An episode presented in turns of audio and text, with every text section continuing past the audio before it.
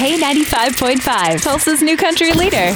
From Tulsa to Nashville, if it's happening in country music, you hear it first with Cait and Bradley's Country Now. It's brought to you by River Spirit Casino Resort. If you didn't know, you'll learn something new this morning. Eric Church, a huge University of North Carolina basketball fan, and he has definitely proven that. So he announced recently he is canceling his concert on Saturday in San Antonio, Texas, just so he can watch his team play in the Final Four in New Orleans. Wow. They're up against the Duke Blue Devils, who are also from North Carolina, and it's one of the most bitter rivalries in college sports, and the winner gets to go to the championship game on Monday. So here's the funny thing. He broke the news through a statement on Ticketmaster. So he said as a lifelong Carolina basketball fan, he's watched Carolina and Duke battle over the years, so to have them match up, this is like the first time in history, true dream. And he does admit it's one of the most selfish things he's ever asked his fans to do, to give up their Saturday night plans so that way he can have this moment with his family and sports. But it's the same type of passion felt by the people who fill the seats at our concerts that makes us want to be part of a crowd at a game of this significance. Wow. I have mixed feelings about this. Him. There were people that were probably more excited about going to see him in concert that he's letting down. I can see that, but also, like, he's human. You know, like, he gets a chance, you know, to enjoy this. I think he needs to not schedule any concerts in March of next year. Moving forward. That might be better. There you go, buddy. Yeah.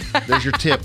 Sorry, ladies. Parker McCollum officially off the market as of Monday. Him and his longtime girlfriend, Hallie, officially tied the knot, looked absolutely stunning, and it's kind of neat. His ring is of a horseshoe. Cool. Yeah, it's pretty different. Don't let the luck fall out.